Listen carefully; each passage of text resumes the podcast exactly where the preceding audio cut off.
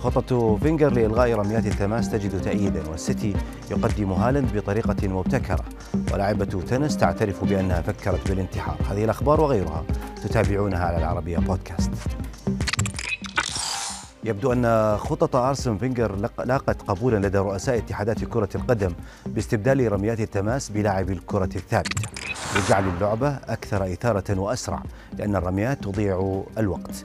وسيتم تجربة الركلات بدلا من رمي الكرة حيث تم طرح الفكرة لأول مرة من قبل المدير الفني السابق لنادي أرسن أرسنال أرسن فينجر.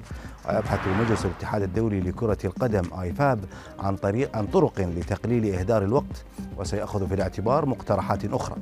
هل ستكون هذه البداية لنهاية رمية التماس؟ اختار مانشستر سيتي طريقة جديدة لتقديم صفقته القوية الجديدة النرويجي إيرلينغ هالاند.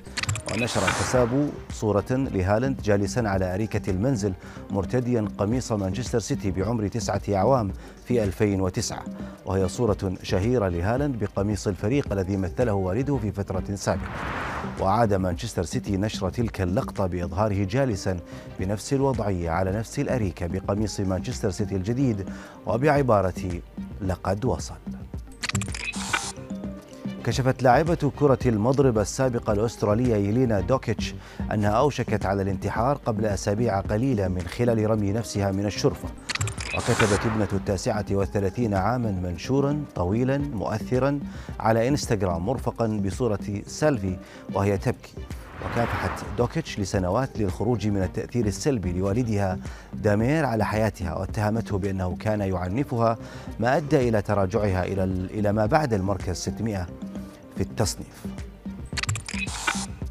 قدم الظهير الأيسر البرازيلي مارسيلو وداعا عاطفيا أجبر راؤول وكارلو أنشيلوتي على البكاء خلال المؤتمر الصحفي لوداعه ريال مدريد حيث أشاد بأعظم ناد في العالم بعد 15 عاما في البرنابيو.